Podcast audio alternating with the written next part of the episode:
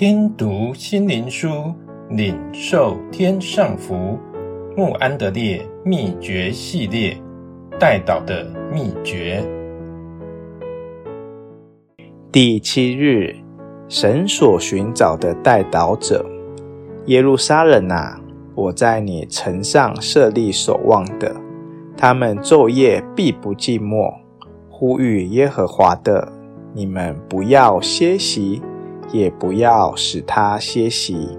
以赛尔书六十二章六到七节。守望者通常是设立在城墙上，随时可将要临到的危险通知官长。神设立的守望者不仅是要他们警戒世人，通常人都不愿意听，并且他们要在有需要。或受敌人威胁时，呼喊神来帮助他们。代祷者最大的特点乃是昼夜不寂寞，不歇息，也不使神歇息，直到神的拯救来临。他们心中确知神必垂听他们的祷告，就是为着这件事，主耶稣说：“神的选民昼夜呼吁他。”他岂不终久给他们伸冤吗？路加福音十八章七节。我们到处听到神的教会受到世界及其世俗观念的影响，已逐渐失去对信徒的影响力。罪人悔改及神指明圣洁的见证已不多见，极大多数的基督徒。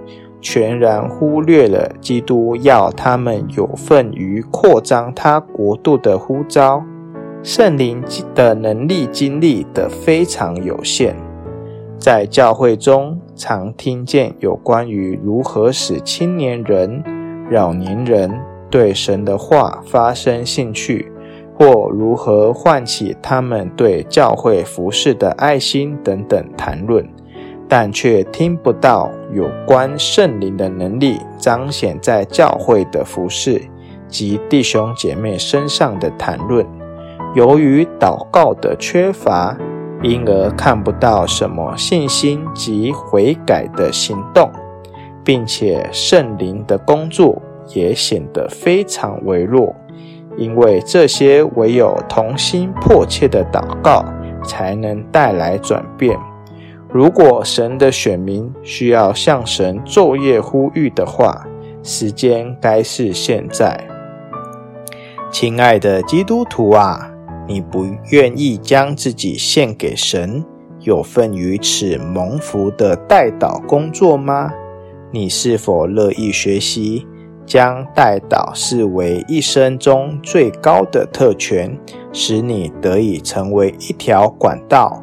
使神的祝福能借着你的代祷而被带到地上来吗？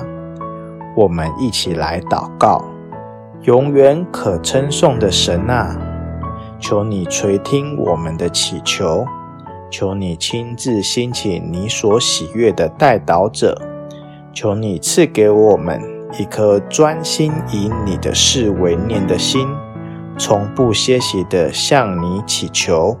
只等到你再一次使你的教会在地上成为可赞美的器皿，可称颂的父啊，愿你的灵教导我们如何祷告，奉主耶稣的名祷告，阿门。